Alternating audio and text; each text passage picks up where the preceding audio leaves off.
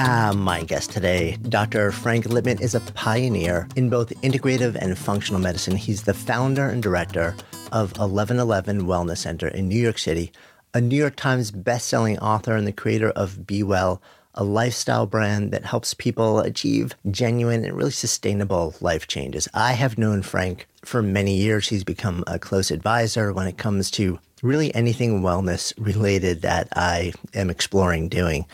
We explored his moving personal journey from South Africa to New York in a prior episode.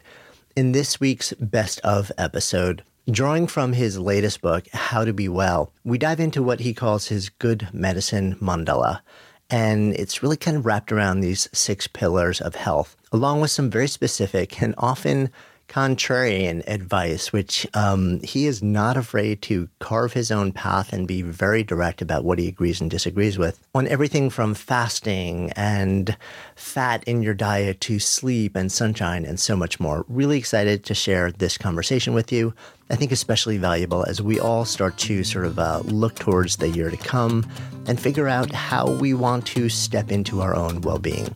I'm Jonathan Fields, and this is Good Life Project.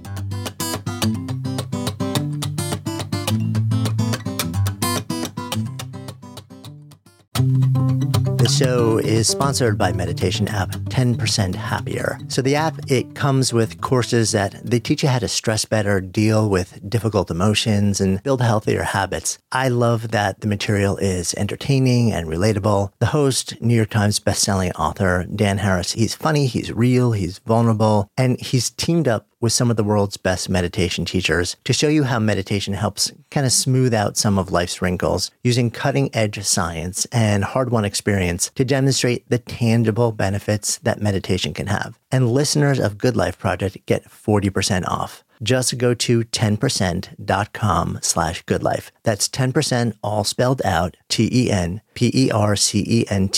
dot com slash goodlife. And if you aren't ready to meditate just yet, but are curious how smart, ambitious people use meditation and benefit from it, well, then check out the 10% Happier podcast. Either way, you can find it all at 10%.com slash goodlife. Sitting across from a friend and somebody who I trust, you know, and in health, medical, medical wellness world, Dr. Frank Lipman. And we have in a prior podcast that we will link to in our show notes, kind of gone deep into your your backstory, your journey being raised in a kind of an activist family in South Africa, being trained there as, as a physician and partly in Soweto from what I remember also, and then coming here. And if you guys have not listened to that, you definitely want to listen to that. It's a really Frank's backstory, his his journey is incredibly compelling. What I want to talk to you about today is a little bit of a different conversation. You have written many books over the years. We've talked about them. I've read them. Always really interesting. You have a book out now that kind of feels like it is the comprehensive sort of, you know, like of everything that you've done and all the different topics and all the different questions your patients, thousands of patients have asked you over the years, like this is like the one go-to reference. See that exactly? Yeah, that that was the point of the book to try put all this knowledge I've gained from sort of Western medicine and science, and the wisdom I've gained from all these ancient traditions, a lot of the learnings from working with patients, seeing what works, seeing what they, you know, what jives with them, and put it into a one book, all in one place, made it accessible for people because I keep getting this this constantly. Doc, you know, I'm not interested in why. Just tell me what to do. People these days aren't interested in why they should stop eating sugar or why they sh- maybe should, you know, drink bone broth. They just want to know how to do it and what to do. So that's sort of the outcome of this book sort of came out of that. How are people thinking about their health? You know, what's going to be the most effective way to penetrate the culture. Yeah. Is that do you find that that's a recent change that that yeah. people what, were much more interested in sort of like the why and understanding? I think so. Maybe it's my practice too. I think in the older days when it was a little bit more alternative, people who came to me knew a lot or knew more. Maybe I'm getting a a sort of no, I wouldn't say conservative, but a broader type of patient who they just don't have the time. They're not that interested in the whys. They just want to know what to do. Yeah, just tell me what works. Yeah, so it's yeah, it's definitely a new thing. I'd say in the last four or five years. Yeah, and which kind of parallels just sort of the the picking up of the pace of humanity and life. And I wonder how much technology sort of is a part of that too. Major part of it. I think, you know, technology is really interesting because it's, wonderful on in one respect. But I think, you know, I'm observing it more and more the problems with technology, the loneliness, the lack of vulnerability. There are so many issues that that I'm seeing which technology plays a part in. I'm not saying it's everything, but I'm seeing the the downside of technology presenting in people's health, whether it's emotional or physical. But we're definitely seeing the consequences of all this technology. Now, I'm a big fan of technology, but I think it's where did I see this? Use screens, not too much, or something. Uh, one of these Michael Pollan. What did he say? Eat food, not too much. I can't remember. But it's the same thing with technology. You know, you, be, you just need to be smart about how you use the technology. Yeah.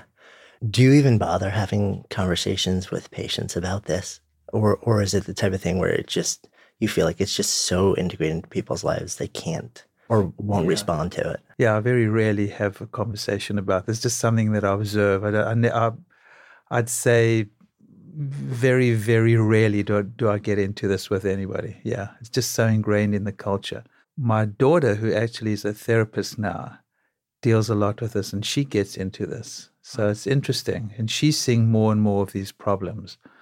She's 30 and she works as a therapist in my office now. And she sees a lot of these young, she sees a lot of young women in particular. And she reckons that a lot of the issues are related to technology, whether it's, you know, looking at other people's Facebooks and Instagrams and, and getting jealous of how they're living their life. There are all these issues that are coming up that she's finding in therapy. So I don't really get into it, but I'm definitely seeing consequences of it. Yeah, I think we all are. At some point, I feel like there's going to be a reckoning. Yeah. There has to be. uh, yeah. And not even talking about all the electromagnetic fields from, from you know, people wearing all their iWatches and, and everything. So I think we we're heading into an interesting time, and you know we're starting to see consequences, and it can only get worse. Mm. So, your book, How to Be Well. There's so many things that I want to play with that came out of this, but one of them is sort of like the bigger picture. So my last book was How to Live a Good Life, and it was kind of divided life into three buckets: connection, contribution, and vitality. And you, it's interesting because you create your own buckets, for lack of a better word, or pillars, right? You have six of them. Talk me through these six and why you chose them, because they're some of them are what you would think, but some of them aren't.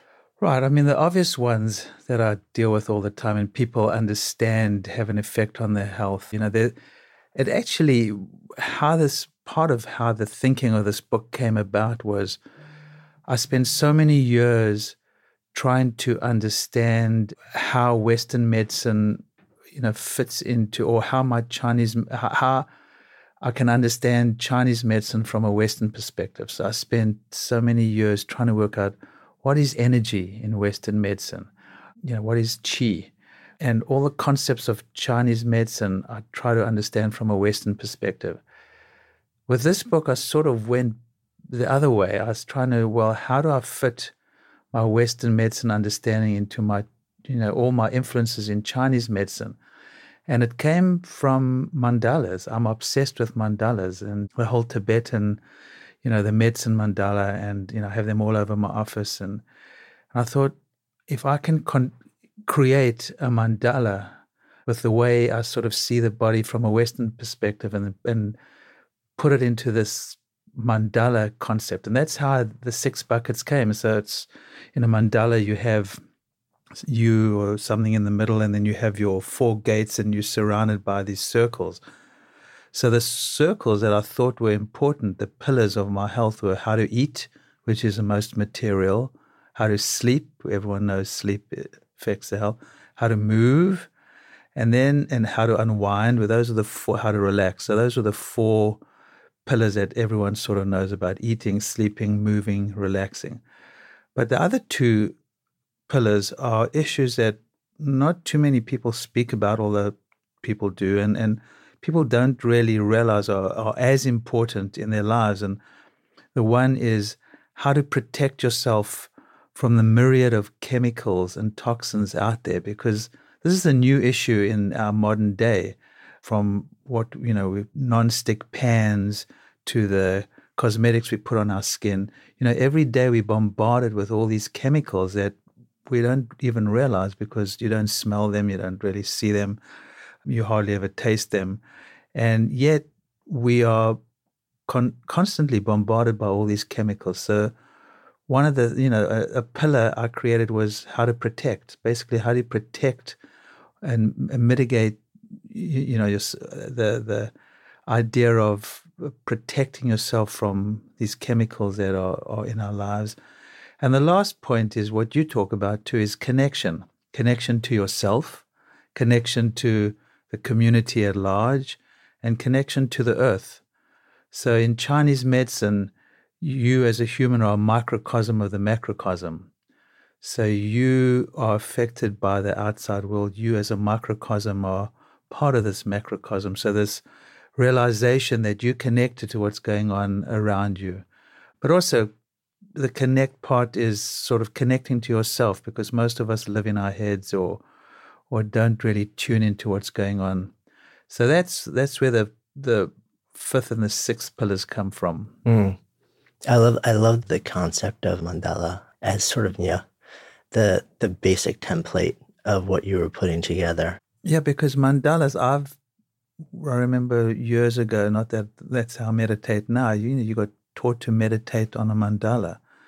So my thinking was, this is your medicine mandala to meditate on. If you meditate, if you sort of tune into all these factors, you're going to get you in the middle. You know, you need to take care of your health, and these are the issues you need to think about and meditate on. Yeah. So, for those who may not have had any exposure to this word mandala, can you share just a bit about what you actually mean when you say that? Well, a mandala is, I don't know how much I really know about them, but it comes from, I think it's the Buddhist, definitely in the Tibetan Buddhist world, but I think it's any Buddhist text. It's the way I understand it anyway, is mandalas are created for you to sort of meditate on and sort of understand something to sort of embrace or understand in in in the bigger scheme of things. I'm I'm not sure to be quite honest. I don't know. I didn't really get deep yeah. into the, the the whole mandalas. Just I, I sort of put the book into what I understood of a mandala and how I related to mandalas um, and how when I was learning meditation at one point, I was meditating on the medicine mandala, the medicine Buddha, because, you know, I was, because being a doctor, I was told that I need, you know, first of all, I have a medicine Buddha in each of my treatment rooms. And so it was sort of an extension of that part of me coming out. Yeah. And, and um, I mean, my understanding of mandalas is also what you just shared. And, that there is, you know, it's sort of a visual representation right. of there is this center or epicenter, and then things are connected, and there's a there's a sort of a sacred geometry about how it expands outward and how things are in connect, interconnected. So, and I always love the idea that there is there is something that's repeated and sacred and almost like mathematically sensible about it. Yes, and you can enter at any point, which was very appealing to me. And there are these gates, these entry points or exit points, which so the whole way of my understanding of mandala sort of turned it around and, and brought this Western sort of understanding of medicine, and I'll try to overlay it onto the mandala. It was just a personal craziness of mine, sort of trying to go the opposite way of what I've tried for so many years to sort of bring the trying to understand Eastern medicine from a Western perspective. So I went sort of, okay, I was uh, quite intrigued by the mandala. Let me try understand Western medicine from this perspective. That was just crazy, yeah. crazy. Uh, it's almost like you're you're teaching yourself to be bilingual. But I mean, as as a as a practicing doctor too, that's got to be a skill that is increasingly valuable because I feel like so many people now have become curious and they are they any one person may walk into your office. You may have somebody that is hyper practical and only wants the western explanation but you may have somebody who doesn't really care about that and they want to know what's happening in a subtler way and and i'm curious i would you know as as a practitioner having the ability to sort of quickly figure out which mode somebody needs to be interacted with and then speak their language I would imagine that that's a, a hugely valuable asset. Yeah, I think to me the art of medicine is is being able is well first of all the the three the Dalai Lama talks about the three most important important aspects of healing uh, are, are, uh, the belief of the patient, the belief of the practitioner, and the karma or the relationship between the two. And to me, the art of medicine is sort of sitting down with someone, connecting with them, and sort of trying to work out where they're at and try to not necessarily make a diagnosis or try to get them to understand from the, from where you know what from their belief system what's going on in their bodies and how you can help them. And so yes some people want to know you know everyone wants to know from a different perspective. So uh, to me the art of medicine is trying to meet that person where they are and explain and motivate and inspire all at the same time. So you want them to understand what's going on, but you want to scare them a little bit so they make the change. But also you want to inspire and motivate them. So there's all of those things working together. You know, some people don't need to be scared because they're already scared when they come in, so you don't have to scare them. Some people need to be scared. You need to say, listen, if you don't get your shit together, you know, you're not going to be able to go riding. You're not going to be able to enjoy your grandchildren. You're not going to be, you know, you've got to sort of find out what's important to them and scare them. Not everyone, but a lot of people, you got, you got to like a little bit of fear, not like Western medicine, which scares the shit out of you. And like, you know, you're going to get, you got cancer and, you know, but there's a way of a little bit of fear can be helpful for some people. But I think it's always important to show people that they can do it. It's not that difficult and inspire and motivate them. And so it's all the above. But I think the art is knowing where that person in front of you is at and somehow connecting with them on some level and then, you know, being some type of inspiration for them to get better. Yeah, I, I love those three elements. I've always believed that the dynamic between patient or a client and doctor or healer, whoever it may be, that that dynamic plays such a central role in in the outcomes, in whether you have a successful outcome, a failed outcome, and how much of a failure, how much of a success it is. And I feel like it's it's something that's rarely ever addressed. It's crazy. I think patient, you know, doctor-patient relationship is the key to healing. And unfortunately, we've lost that with modern medicine. And I think with technology, it's gotten even worse. You know, I hear so many times people they went to us, you know, I'd send them to someone who's really a good doctor who I think is a brilliant person, but they're not even looking at the patient. They're typing the whole, everything's on the computer now. And I think we're losing something from that. I think the, the, the art of medicine is all about the relationship because if someone believes in you, trusts you, and there's a bond or there's some type of connection, yes, I agree with you. The chances are they're going to get better. Mm.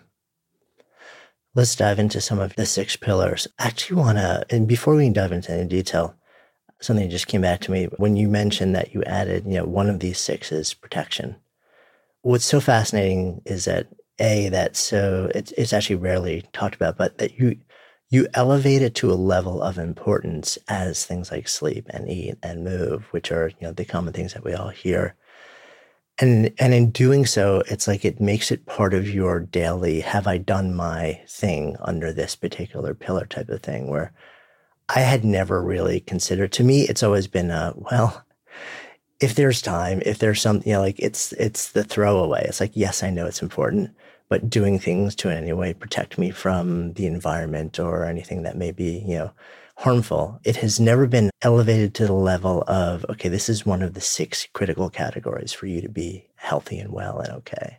Well, I think it's become one because what the powers that be have put in our food, put in our cleaning products, put in our cosmetics, you know, even, you know, all the default choices often so unhealthy. I mean, I keep going back to non-stick pans, which, you know, we life people create products to make things quick and easy for us without considering the outcomes. GMOs, perfect example. We may not be 100% sure that they're a problem, but, you know, in my heart, I know that can't be right. But that type of thing, I think there's so many aspects of how we live our life now that we have to unfortunately take into account. And the whole idea of the book is how do you create healthy habits? Because once you create a habit, then you don't have to think about it. And that's, you know, my daughter turned me on to a wonderful phrase that comes from the 50s, some therapist in the 50s. And it says neurons that, that fire together wire together. And I love. I mean, I've never heard of that. I think that's brilliant because that's about how do you create healthy habits that you don't have to think about it. That's what the book is really about. How to turn people on to thinking about things and just creating healthy habits so they don't have to think about it. So when they get cosmetics now, they get cosmetics without all the chemicals in. That's just the cos- those are the cosmetics they use. You know, when it comes to cooking, buy you know the don't buy the non-stick pan because you know the chemicals are going to come off the non-stick pan. So that that type of thing is you know, all these things add up and the little things you can do. I think it's the small choices you make on a daily basis have a huge impact on your health. Mm. Yeah. Uh, and that is so, it's such an important message, right? Because I think that's another big myth is that we think, well, I don't want to have to like disrupt. I don't want to have to throw everything I do up in the air. And little things, you know, they all add up under food, let's talk about some of the different pillars here under eating. There's some things that jump out at me that I, I'm curious about. So, okay. so, and as we sit here and record this, so let's let's talk about eating. You have very specific opinions about things like fat. As we sit here, there was there was an article in I think it was the Times, maybe the Sunday Times, or recently, kind of once again bashing fat and sort of saying, okay, so we know now that the higher carbohydrate approach to fueling yourself wasn't necessarily the right thing. But all the claims now about things like saturated fat and butter and coconut oil and this and stuff, we seem to be going bonkers over that, assuming that it's health food. And in fact, all the research still shows that it's completely terrible for you. Well, no, the research doesn't show that. I think, you know, my philosophy on fat is basically if it's made by God, it's probably healthy. If it's made by man or in a factory, it's probably not. So the natural fats, coconut oil, I think is incredibly healthy fat. I mean, it's nonsense that it's getting the saturated fat is getting a bad rap. There's more and more evidence showing saturated fat is not a problem. The problem is if you eat a lot of saturated fat or bad fats and a lot of carbohydrates, then it becomes a problem. But if you're eating or you're not eating too many carbohydrates, you're eating a low carbohydrate diet, then eating a lot of saturated fat is fine. And it all, you know, what I find is, although I think the majority of my patients, anyway, people that I see, do better on a low carbohydrate diet. That's not everyone. Some people have a problem with fat and too much saturated fat. I mean, my wife, my wife needs to eat more carbohydrates. I need to eat more fat. I mean, I think everyone's different. There is no one way. I think the majority of people do better on a low carbohydrate diet and eating more protein and fat. But once again, it's the source of the fat, it's the quality of the ingredients. So I think fat, if you're eating a low carbohydrate diet, is not a problem. Like a bulletproof coffee, which I'm a big fan of. But if you're having it with a muffin, that's a problem. If you're just having your bulletproof coffee and you're having your coffee and your coconut oil and a bit of butter, you know that's not necessarily a problem. But if you're adding a lot, you know, a lot of carbohydrates, then it becomes a problem. So it's all the it's all a little bit nuanced and it's all the context rather than you know all carbohydrates are bad, all fat is good. I think you know Americans aren't really good at nuance as a general rule. I mean, but all these things are nuanced. They're not as simple. You know, it's not as simple as all fat. But I'm, you know, good fat is good for you. I mean, I have a history of heart disease, but I do so much better. My heart disease was all the carbohydrates, all the fruit, and all the whole grains I was eating. When I stopped all that and I started, and I was scared of fat for so many years, and I started embracing these fats. And first of all, I just the weight just fell off. Not that I was that much that overweight, but it just fell off, and all my numbers got better. I felt better. Everything got better. So, and I see that with a lot of people. So I think I'm a huge fan of coconut oil. I put it in my shake every day. We cook with it. So, you know, I'm not as I'm, I'm not one that's huge on studies, but as far as I understand, the studies show that saturated fat is not necessarily a problem. Yeah, I mean it's interesting because I've tried to do a little bit of work around some of the research, and and I think very often the, the big headlines, you know, like jump out because they grab a lot of attention. But like you said, when you look at the nuance, a lot of times, you know, they're not parsing well, but was this conclusion in the context of also having a high carbohydrate diet or a low carbohydrate diet? Or was it looking at the source? You know, was it grass fed this versus, you know, like a factory?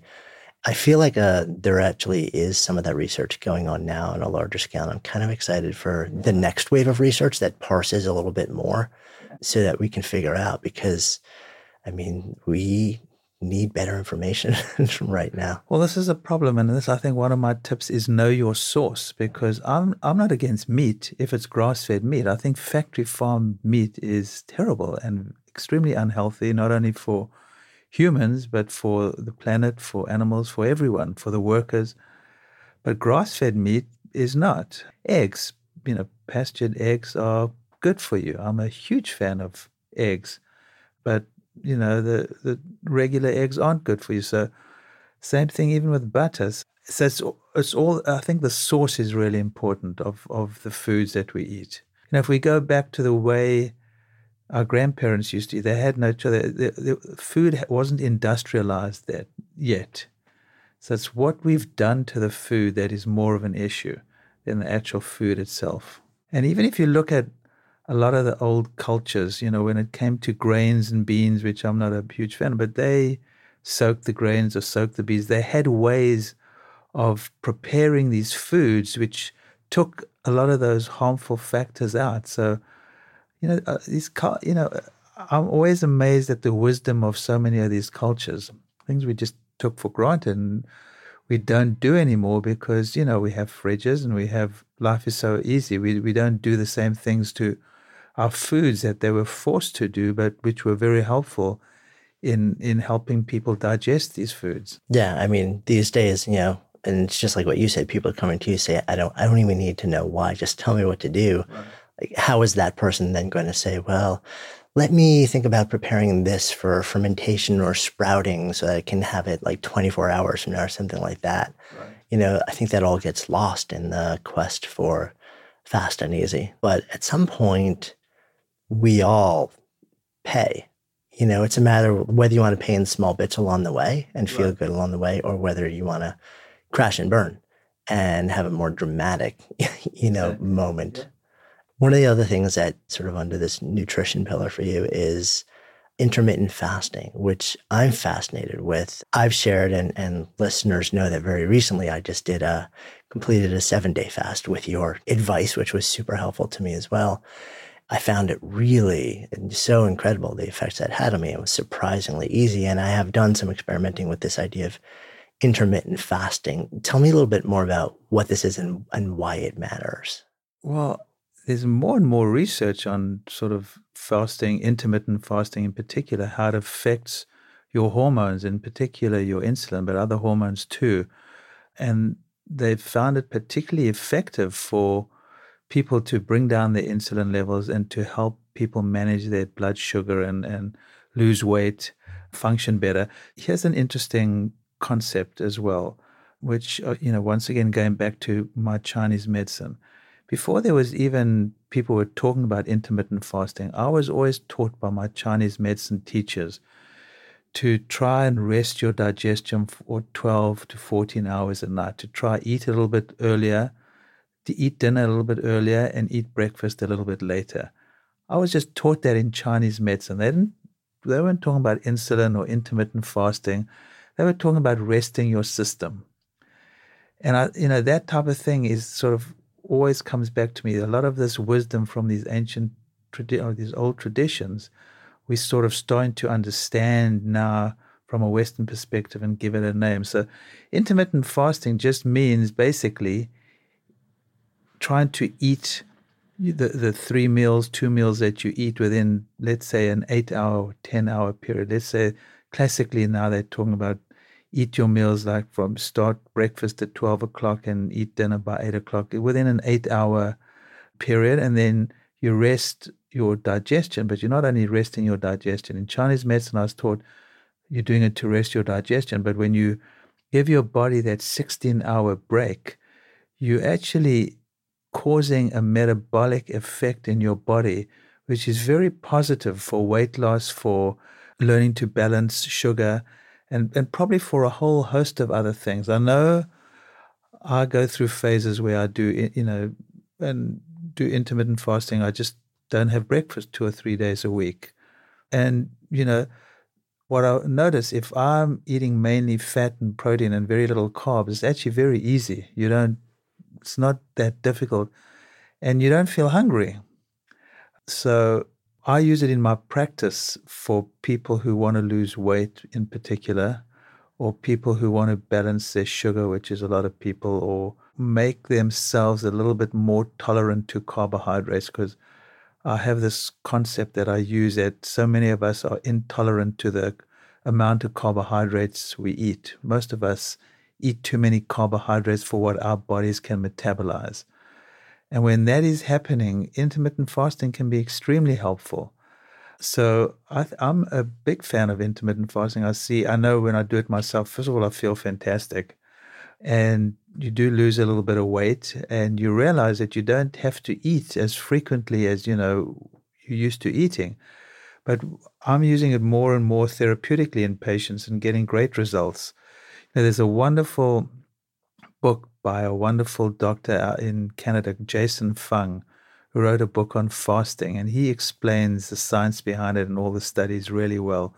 I didn't even know there were so many studies and on it, and, and I think it's becoming more and more popular, even in, in maybe in alternative medical circles, but more and more research is being done on it, and every time I see an article, there are always positive results. You know, so it's you, almost every culture has had fasting in their traditions. You know, why is that? It's got to be a reason. Yeah, if it's stuck around for thousands of years, yeah. you figure there's something to yeah. it. I mean, my first exposure to it was probably sort of in the uh, like the, the, quote biohacking community, who were always just running experiments, yeah. and I was like, oh, this is interesting. And then when I started to do a bit more research on it and then experimented with myself, I was like, this is really interesting personally, how it makes me feel. And then I guess there's all this evolving research too. Valter Longo is doing research on longevity, cancer reduction, yeah. and how how literally just compressing the amount of time that you eat may also switch on or off sort of the epigenetic state of certain genes to express disease, which if it's as easy as doing that over a sustained basis in time and it potentially protects you from all of these life altering or ending diseases. And it's really like you mentioned, if you're not kind of gorging yourself with a lot of especially sim- simple carbs, it's, it's, not actually that hard to do. Why not? Exactly. And as you mentioned, there's more and more research coming out in the cancer world about it, which is, and as you said, turning genes on and off. But here's something interesting. Once again, going back to this Chinese medicine, Western medicine, I've always tried to work out, you know, what the hell is chi and energy from a mm. Western perspective. And now I think, I mean, my newest understanding is it's the mitochondria, those energy powerhouses that we talk about in the cells. And actually, intermittent fasting is a way to boost the functioning of your mitochondria. I'm also cutting back on carbs. So that's another reason, probably, why intermittent fasting has so, so many positive effects. It's boosting your mitochondria, same as high intensity interval training or strength training or eating more fats and less carbs. All of this, the mechanism, I think, of all these lifestyle changes we're talking about is possibly the mitochondria from a Western biochemical perspective. Yeah, that's interesting that you would look at that overlay as okay, so because I, you know, I've cl- classically learned mitochondria are the powerhouse of the cell. That's where ATP is created. Yeah, but then to, to kind of think, well, maybe ATP is, you know, chi, and we've got all these millions of little things existing within cells that create it, and through life and abuse, they suffer dysfunction. Yep. So the idea that maybe if something like you know the way we eat could bring them back to life, fascinating. You brought up high intensity interval training, which kind of moves us into the movement pillar also. That's that's kind of interesting because especially in the context of most people think of that, okay, I get fit, I get better, I get stronger, I'm more flexible, I'm more able bodied, I can do the things I want to do. But you mentioned also in the context of how it actually affects mitochondria. And there's research even showing that it may yeah. increase the number of mitochondria, not just make them work better. One of the few things that do it, which always fascinates me because this is how people always used to exercise. They didn't, you know, didn't go to gym. You know, it wasn't exercise; it was how they moved their bodies. So, yeah, I think uh, uh the whole, and you know, mitochondria I'm totally intrigued by mitochondria. Sitting in the sun, everyone loves sitting in the sun, you know, also increases mitochondrial function. So, you know, so sunlight increases. Yeah, sitting in the sun does. I mean, so a lot of the, you know, we've been taught not to sit in the sun. Now, I'm not saying you sit in the sun like I sat in the sun growing up in South Africa and now I have skin damage, but yeah, use, you know, use the sun intelligently. It's the, you know, most of these things are there for a reason yeah, uh, like you were saying, the you know we don't naturally decide to do steady state exercise. That that that is sort of like a function of the modern day like fitness facility where it's rows and rows of things where you hit a button, you know, and you set it on a fixed speed, and then you you know try and distract yourself in some way from from what you're doing. But there's so little variation. Like when you're out in the field, when you're a kid you're effectively doing high intensity interval training, exactly. but but it's fun. And and and the other thing about exercise, and I know this from myself, and everyone will probably confirm their own personal experience.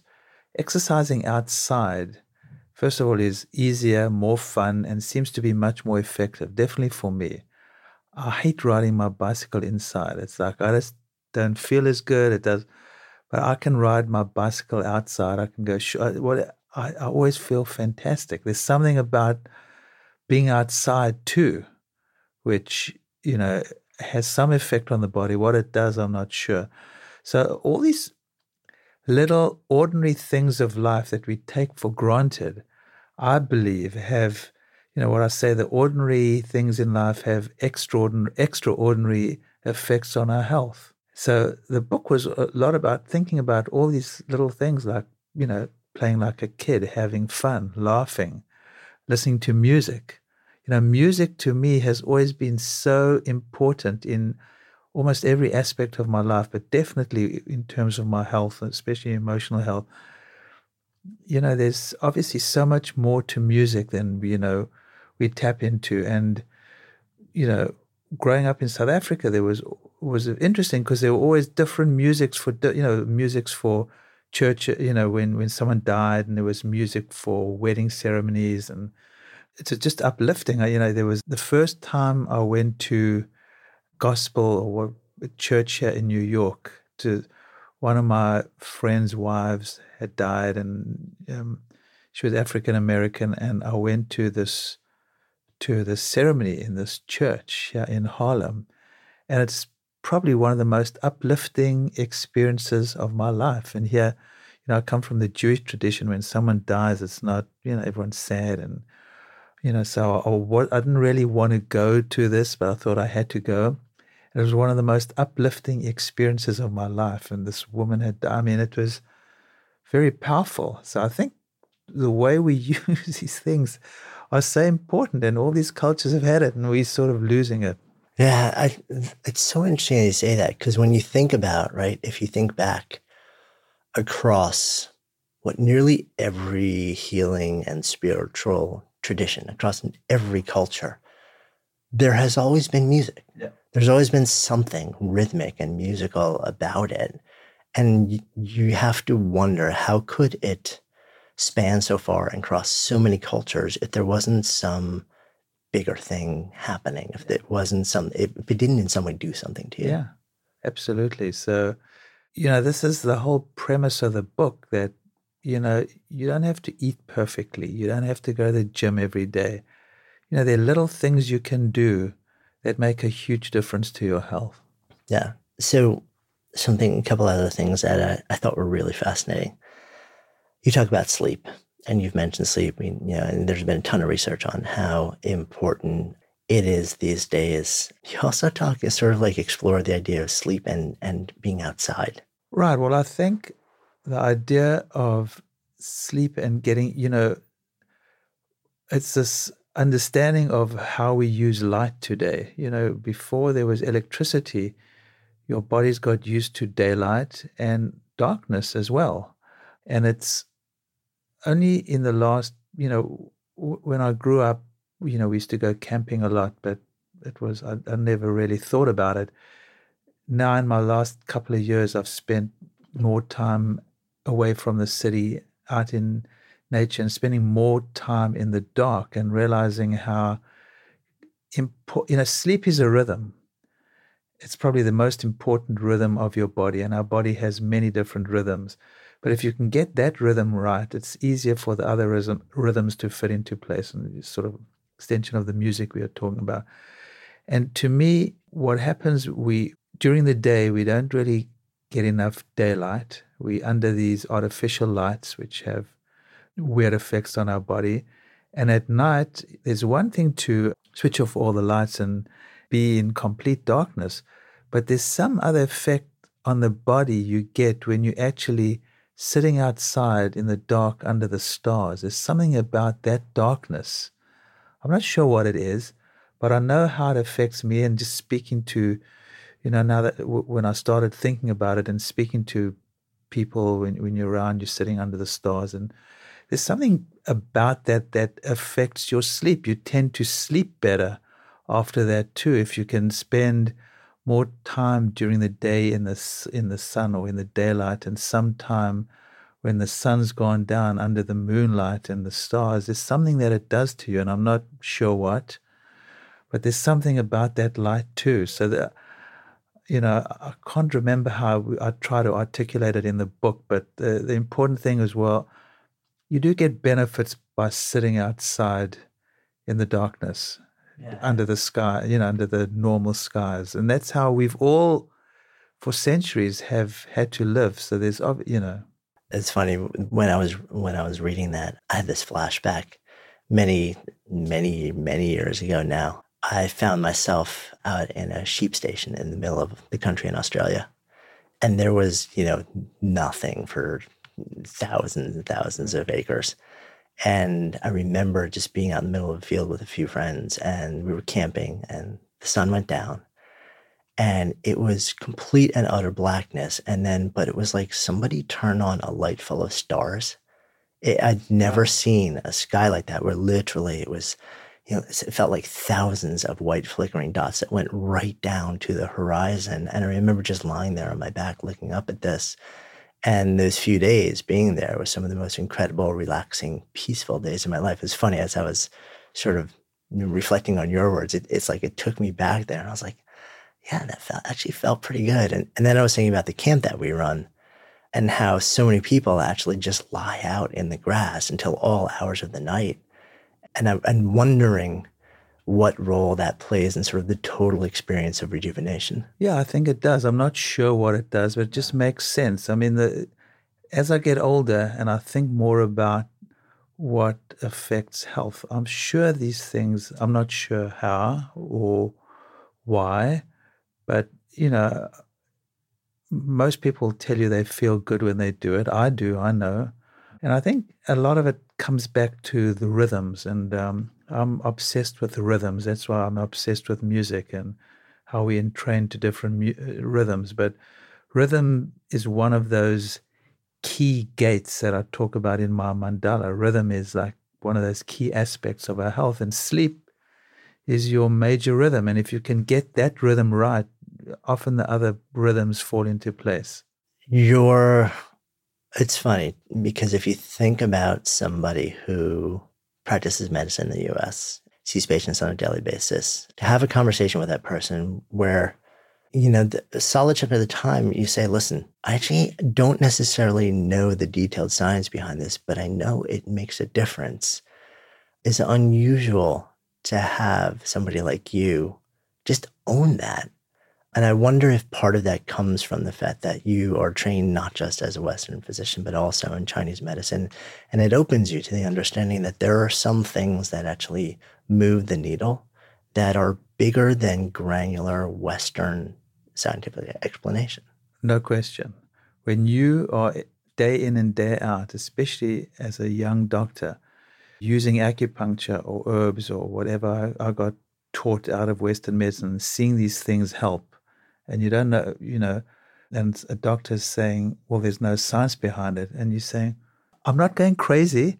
I put needles in that person and their headaches have gone. Or I took gluten out of their diet and they feel better. I don't, why should I be waiting for science to prove something that I'm seeing all the time?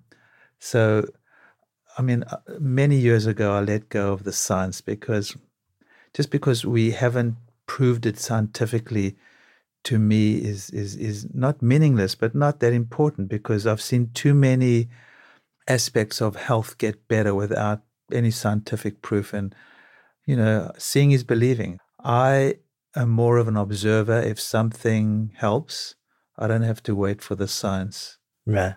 Which brings me around to another question. It's something that you talk about earthing. This is fascinating to me because I'm a guy who hates shoes. And anytime I have like a chance to be barefoot in nature, I will. I didn't know that was actually a thing. Yeah, I'm quite intrigued by earthing. I mean, because I know. So, what is it that we're talking about? What well, is... we're talking about the electromagnetic. I mean, look, I'm not.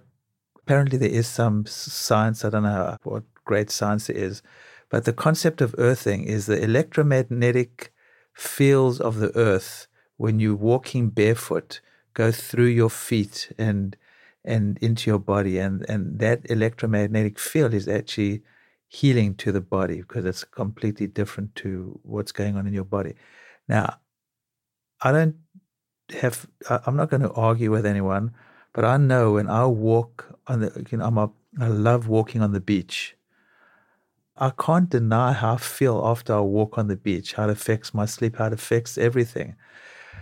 You know, so that's a classic way of earthing. But, you know, as you say, people walking barefoot outside, um, there's something about that. So, you know, now more and more people are getting into earthing and making earthing mats and earthing beds and earthing that. I don't know about right. those things. Because uh, uh I wanted to ask you I don't that. know about that. I mean, I, th- I think it's interesting. Well, what I will say, when I got into earthing years ago, we bought an earthing mat. And we put it under the desk of my health coach, and she had a dog.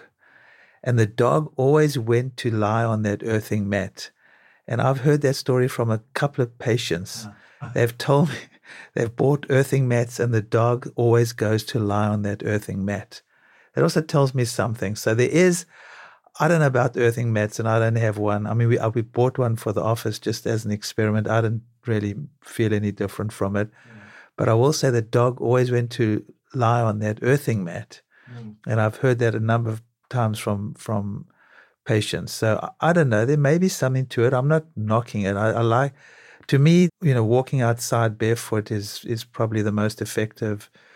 You're going to get the most effect from this concept of earthing, but who knows? The the mats, I'm open. They're not going to harm you. I mean, it's interesting when we talk about the earthing mats, and just my my knowledge of them is that effectively it's you know, it's a small mat, and you basically somehow like you you find an outlet in your office. You don't plug it into electricity, but essentially you have a little grounding wire that touches that. And for those who don't know, every electrical outlet has, has a third hidden wire that is in some way grounded. That wire has to touch ground for safety reasons. And you, you know, that you, the, the mat connects to that grounding wire, which you know, supposedly then would create a direct connection to the ground somewhere. You know, we're living in New York City But which bring, I mean, the question for me when I see stuff like this is, how far do we go?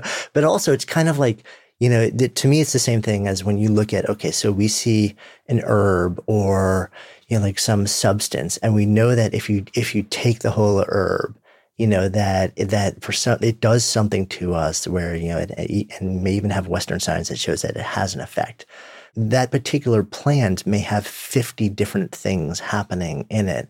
And we don't know whether it's any one individual thing that's causing the effect or the blend of all of them together. So I wonder when you do things like, you know, move from walking in nature with bare feet to creating, you know, something like an earthing mat where you're, you're literally just trying to like take one thing that actually either is ineffective without the blend of all the things that happen from being outside or or isn't the actual thing that is you know functional. No i think you're right and i think we see that in in herbal medicine. I mean my chinese medicine teacher ephraim kunga always used to say when he always had a problem taking just the ginseng or just the the active ingredient of ginseng out he said because plants are made they're, they're parts that you take out that could mitigate the side effects you got to treat the plant as a whole. You can't just take parts out. So yeah, you're probably right. I mean, I'm intrigued by those mats. I don't know if yeah, they're me, really me well. Too. I mean, I, just, I, I mean, I,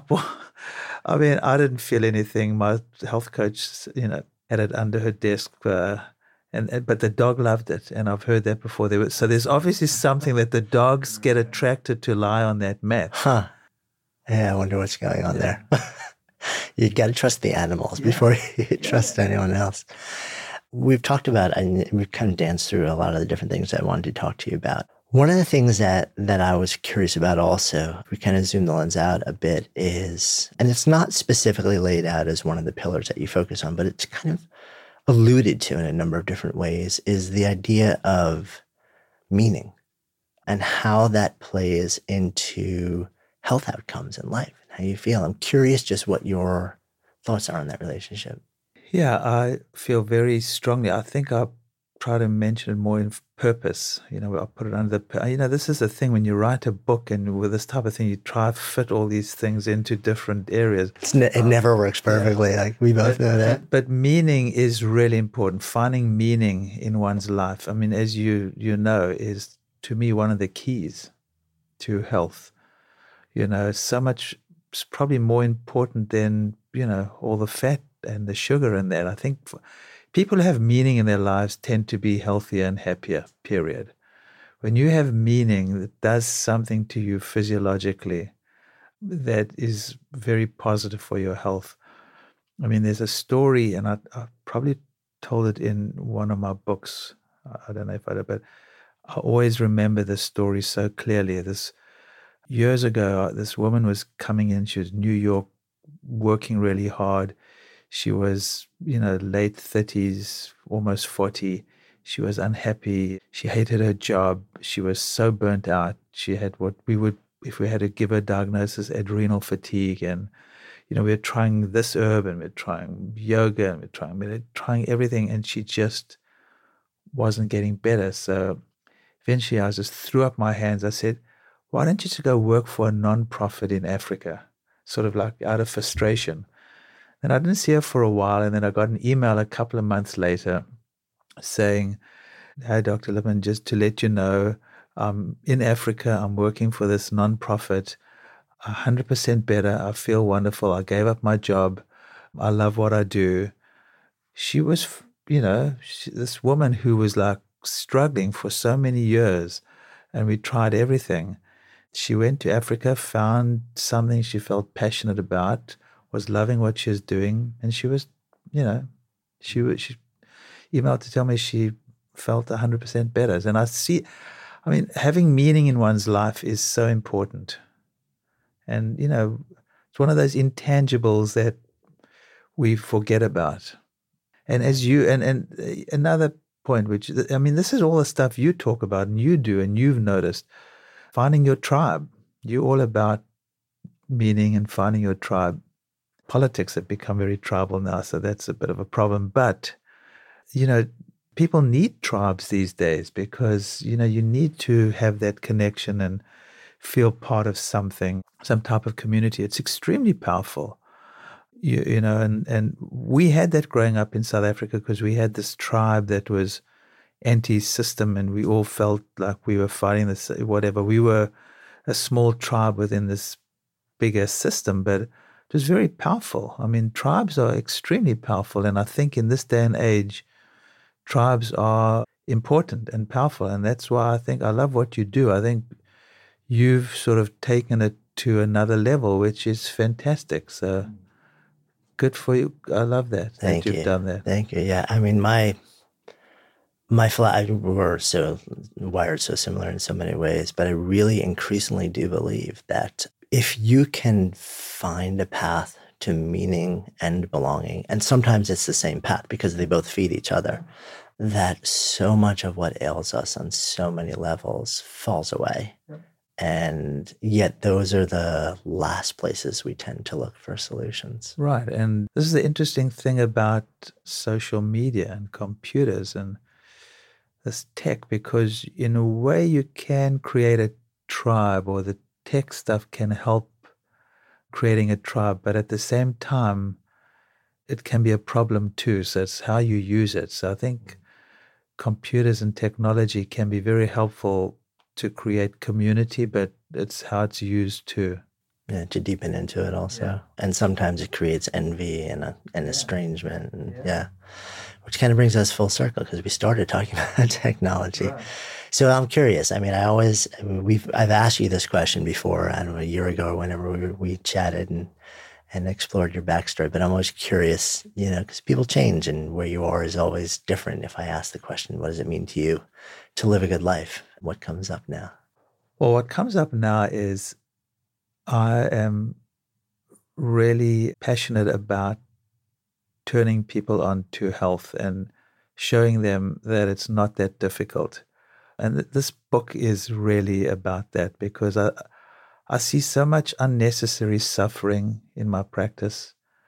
People who are really, who could be so much healthier and happier than they are.